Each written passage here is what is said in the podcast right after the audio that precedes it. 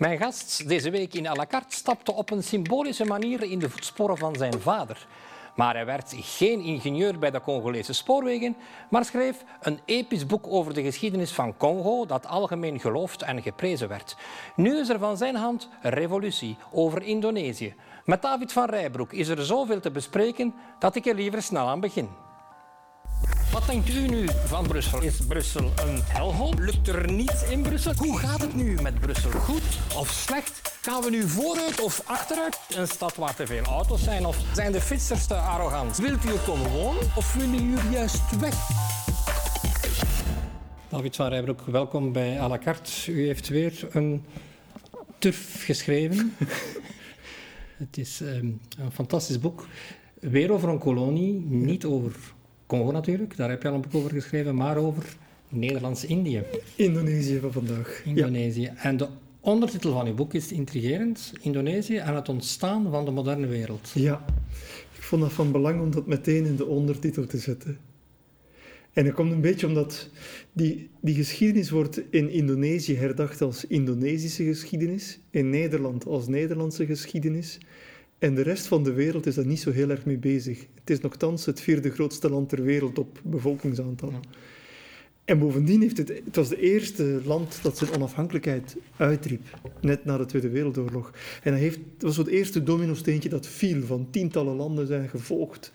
En dus in die zin is wat daar is gebeurd echt wel wereldgeschiedenis geweest. En dus ik vond het van belang om het meteen... Het is een boek in het Nederlands, maar dat het meteen vanuit het Nederlandse perspectief ja. Het is een geschiedenis eigenlijk weinig gekend is, buiten Nederland en misschien ook een beetje in Vlaanderen, omdat het onze buren zijn. Ja maar in de rest van de wereld veel minder gekend. Veel, veel minder gekend, terwijl het echt wel van groot belang is geweest. Uh, een paar jaar na die onafhankelijkheid is er in Indonesië een, de conferentie van Bandung doorgegaan. Ik heb daar nog over geleerd op mijn mhm. middelbare school in West-Vlaanderen. Uh, dat was net op het einde van de Koude Oorlog, werd verwezen naar de conferentie van Bandung in Indonesië. Het was de eerste wereldconferentie waarbij het Westen niet vertegenwoordigd was. En alle nieuwe leiders van nieuwe onafhankelijke landen in Azië, in de Arabische wereld, in Afrika, waar het ook al begon, waren daar verzameld. En dat heeft een ongelooflijke spirit gegeven. En echt een, een elan wat 10, 15 jaar lang de wereldpolitiek van het zuiden heeft bepaald, mhm. gevoed, gekleurd. En dat wil ik graag in herinnering brengen. En dat is toch ook te wijten aan wat er in Indonesië is gebeurd. Mhm. Er is natuurlijk een enorm verschil tussen Nederland en België, dat weten we. maar... Uh, wat is eigenlijk het grootste verschil tussen de koloniale geschiedenis van België en Nederland? De grote gelijkenis is dat het twee piepkleine landjes waren met verschrikkelijk grote kolonies. Congo was 80 keer België, Indonesië 50 keer Nederland. Het grote verschil is, is dat Nederland er veel vroeger aan begonnen is. Eh, wellicht ook vroeger voor een soort ethische, humane vorm van kolonialisme heeft gekozen, voor zover dat kan. Het blijft natuurlijk een problematisch gegeven op zich. Maar al in de 19e eeuw werd er begonnen met het inenten van de bevolking. Al vanaf 1900 werd er begonnen met het opleiden van inlandse artsen, bijvoorbeeld Indonesische artsen.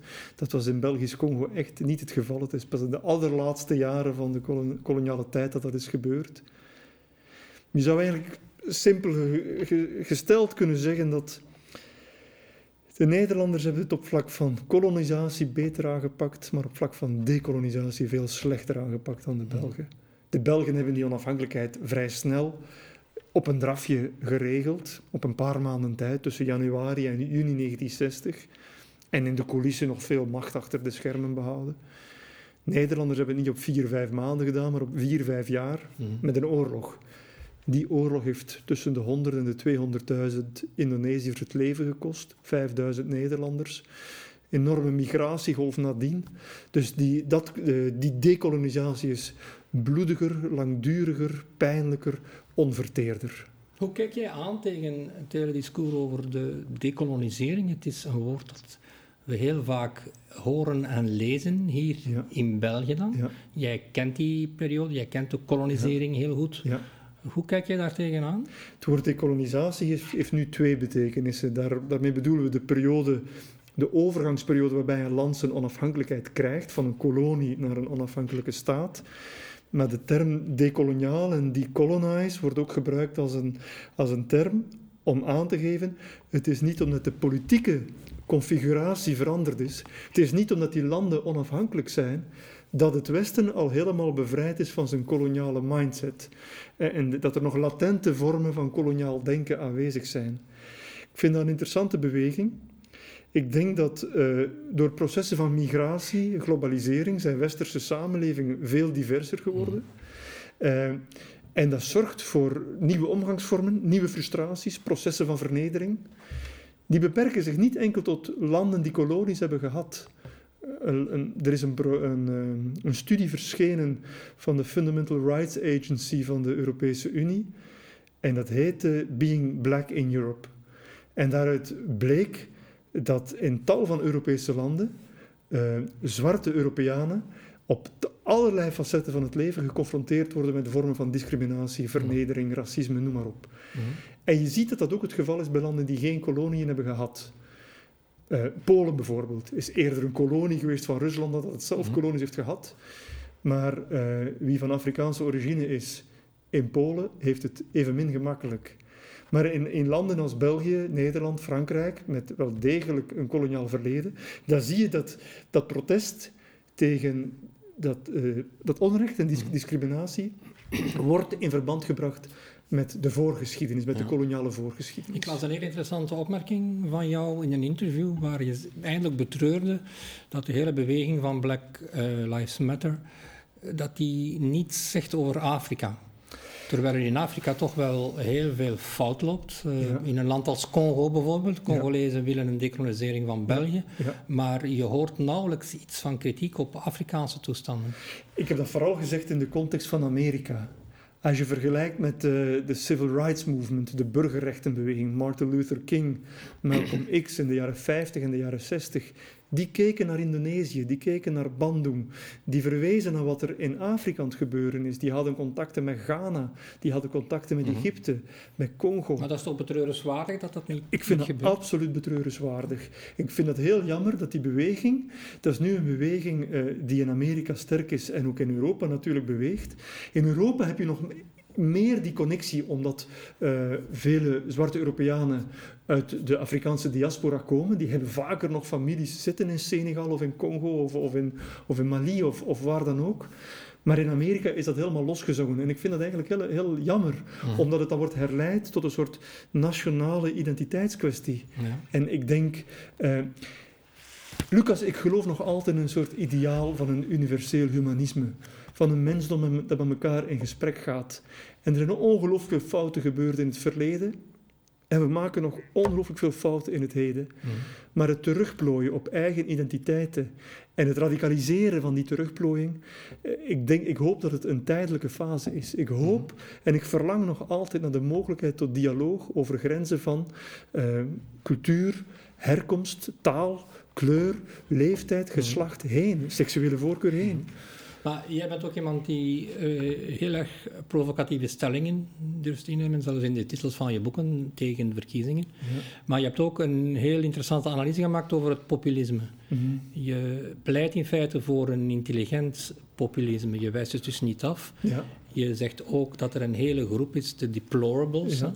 die, uh, die zich eigenlijk niet meer thuis voelt. Ja, en dat is, dat is waar. En ik probeer in mijn werk eigenlijk zoveel mogelijk mededogen op te brengen met zoveel mogelijk mensen of groepen van mensen. En in het boek Pleidooi voor Populisme heb ik proberen te kijken naar wie bekommert zich vandaag nog om de, de autochtone onderklasse, het, het blanke proletariaat. Uh, wie behalve de populistische partijen op rechts is nog voluit daarmee bezig? Het boek is van 2008. Het is zeer actueel, denk ik. Dat is zeer actueel. Je zou wel kunnen zeggen, je hebt de, afgelopen jaren heb je de opkomst van partijen gezien, uh, meer aan de, uh, de linkerkant van de linkerkant, zeg maar, de PTB, P van de A enzovoort. je hebt bewegingen gezien die proberen erop in te, spreken, in te spelen. Er is ook onlangs de, film verschenen gebaseerd op het boek van J.D. Vance, uh, Hillbilly Elegy, mhm. wat daar ook over gaat. Je hebt in Frankrijk het, boek uh, Retour à Reims van Didier Eribon gehad. De laatste jaren zijn er wel vanuit, uh, zeg maar, een soort intellectuele elite, zijn er opnieuw stemmen ontstaan om dat neerkijken Maar die stemmen heb je zeer weinig hier in, in, Vlaanderen, waar je toch wel een grote polarisering hebt en waar je, je die, die stille groep eh, ziet aangroeien. Ja, waarbij je afvraagt waar gaat dit heen? In Nino over 49 procent. Ja. Ja. Uh, dat is natuurlijk wel op lange termijn een explosieve situatie. Zeg maar, uh, links in de vorm van sociaal-democratische links heeft, heeft de arbeider aan extreem rechts cadeau gedaan. In Vlaanderen is die beweging ongeveer voltrokken. En uh, dat is een ongelooflijke pijnlijke ontwikkeling geweest. Maar wat is daar de oorzaak van? Ik denk dat uh, op het moment dat links zich is gaan bekommeren om een nieuwe groep mensen die aandacht behoefden en die met discriminatie en onrecht te maken had, namelijk de migranten, uh, eigenlijk de, de spagaat niet heeft kunnen volhouden, heeft, of niet is, niet is in geslaagd na verloop van tijd. In het begin nog wel. De jaren 60 en 70 waren de vakbonden ongelooflijk, uh, hoe moet ik zeggen, die, die, die, brachten, die brachten Marokkaanse mijnwerkers samen met Limburgse mijnwerkers. En het deed er niet toe. Het feit dat je mijnwerker was, was hetgeen wat je met elkaar het lijkt wel of en, en zeer moeilijk is. Dat je, ja, wel, het is het een of het andere. je moet met migranten werken ja. of met arbeiders. Maar de twee samen is heel moeilijk. En vandaar dat ik zo geloof in een nieuwe vorm van democratie. Waarbij je ziet, ik ben een nogal actief. Jij bent tegen verkiezingen, hè? Wel, maar ik, ik vind dat verkiezingen alleen niet voldoende zijn. En dat je democratieën moet verrijken met andere vormen van burgerinspraak. Naast stemrecht hebben mensen ook recht op spreekrecht. En uh, wat mij opvalt, er stond laatst in de Spiegel een lang stuk over uh, wat er in Duitsstalige België aan het gebeuren is. En het hele stuk was gebaseerd op een van de deelnemers aan het burgerpanel, een geloot burgerpanel, permanent in Duitsstalig België. En het was een gepensioneerde truckchauffeur die, zichzelf, die van zichzelf zei in de spiegel: Ik stem extremistisch. Ik, ik weet niet waarvoor hij stemt, maar dat zei hij. Uh, en uh, dat is een typische boze, misnoegde, miskende uh, man naar wie nooit geluisterd wordt. Wat er met die man gebeurt binnen zo'n burgerpanel, waarin zijn mening er ineens wel toe doet. En daar zit hij samen met mensen die heel verschillend denken van hem. Maar voor het eerst wordt hij niet weggezet als een racist. Of als, ik, ik weet niet of hij racistisch is, trouwens die ene man niet. Maar hij wordt niet weggezet omwille van zijn denkbeelden. Hij wordt niet weggezet als iemand die enkel maar primair of primitief kan denken. En daar zijn heel weinig plekken voor vandaag. Ja, Twitter. Uh, daar mag je schreeuwen op grootmoederswijze. Maar er zijn weinig plekken waarbij de frustraties en de grieven en de woede van dat uh, gepensioneerde proletariaat, van dat blanke proletariaat, uh, op een gestrukte manier naar de oppervlakte kunnen komen. En ik denk, uh, partijen kunnen dat doen en ik wens hen daar veel succes bij. maar ik denk dat ook andere vormen van inspraak er moeten in slagen om die woede die nu leeft, op zoveel plekken in onze samenleving, de diaspora zijn kwaad. Mm. omwille van het racisme wat ze ondergaan. Terecht. Als je ziet naar het politieoptreden in Brussel, terecht. Marokkanen in Brussel zijn kwaad omwille van het politieoptreden. Maar dat blanke proletariaat is ook kwaad voor een deel. En we moeten manieren vinden om die woede in de samenleving opnieuw op een constructieve manier naar boven te brengen en daar ruimte voor te maken. Het allerdomste wat je kan doen met woede is het negeren. Goed, David, dat was een zeer interessant gesprek. We zullen nog uren kunnen doorgaan, denk ik. Ik maak toch nog even graag reclame voor je boek met een mooie zeik over revolutie. In elke goede boekhandel die wel degelijk open zijn, kan je dat kopen. Volgende week, beste kijkers, zit hier Melina. Bedankt voor het kijken.